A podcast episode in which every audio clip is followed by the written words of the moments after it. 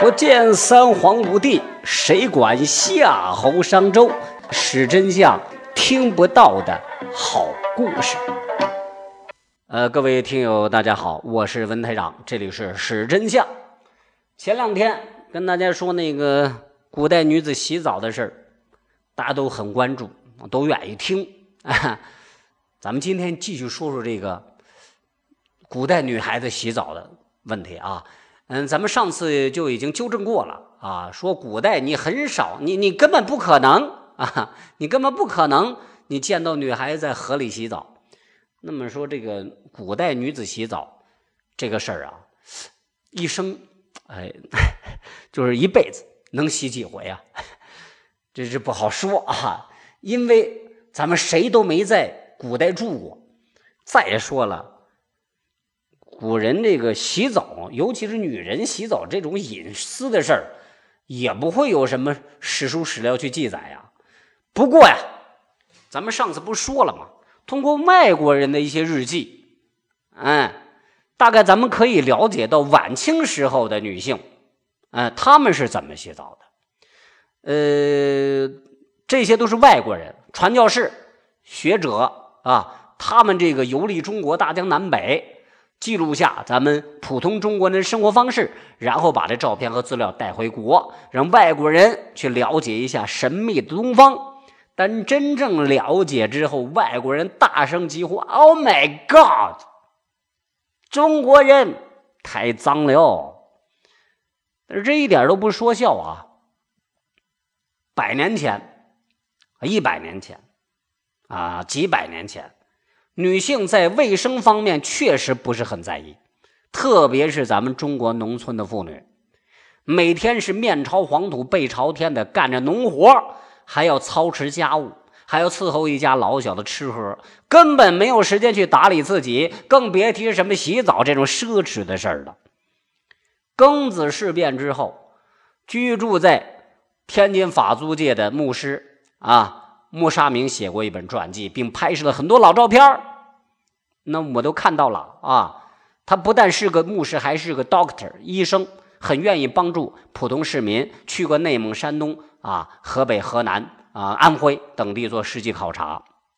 他做他这个做考察的时候写过日记，日记当中写到，有钱人家的女性还是很注意仪态和卫生的，在用水方面很不方便的天津城里头，咱们就说呀，在这个用水。很不方便的天津城里头，有些有钱人家的太太或者小姐会不惜代价从城外买水，然后洗澡。他们出门的时候会穿上非常华丽的衣服，并喷上很多花露水乘坐嗯大洋马啊，出入一些高档的场所。就算他们的马车走远之后啊，依旧可以闻到香气。有很多这个小孩子，还有一些臭流氓无赖会追着马车闻这种味儿，嗯，变态啊！虽然只是这个寥寥几句，但是从中也能看出当时有钱人家的女性还是很注意卫生的。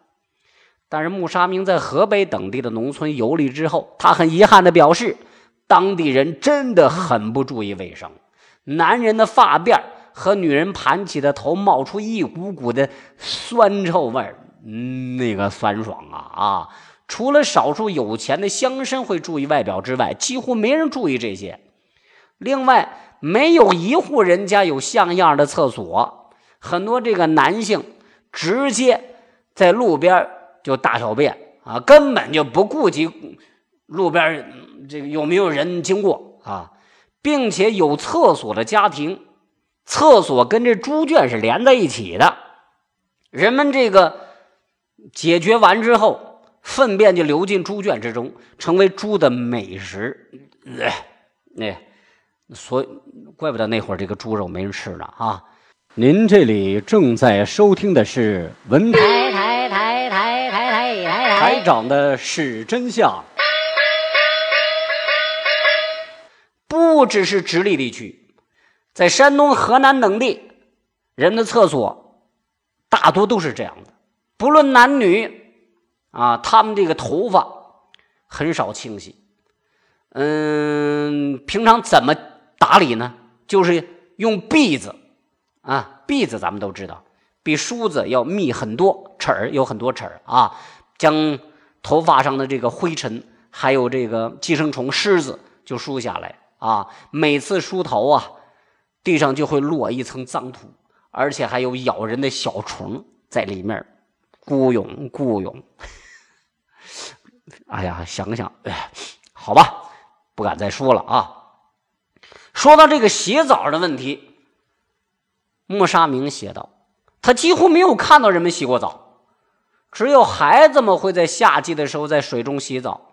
呃，有些成年男性也会加入其中。他们在河水里头把自己身上的脏兮兮的油泥洗干净，但只要天气一冷，就没人去水里头了。然后一直等到转年的夏天，他们才又可以到水中洗浴。”女性会在夜间的时候，几个女性或者更多女性会趁着夜黑在水里头洗，会让娃们啊孩子们在河边监视，警惕有人偷看。当然，这个嗯也想多了，那么黑的天，再说你不洗澡，你那身上黑成什么？那能看得见吗？啊，也看不清楚啊。除此之外，女性还会啊在一个特殊的日子里要洗澡。就是这个结婚前要洗澡啊，呃，生育就是生完娃一个月之后会洗澡啊，有这个祭祀活动的时候，部分人会提前洗澡啊，净身嘛。但是除此之外，几乎很少洗澡，看到了吗？啊，穆沙明牧师说的很详细，清朝人们就是这样子生活，女性也不会刻意去洗澡啊。我想你们等待的答案啊，我已经告诉你们了。好了啊，今儿就说这么多，呃，下期节目再会，拜了个拜。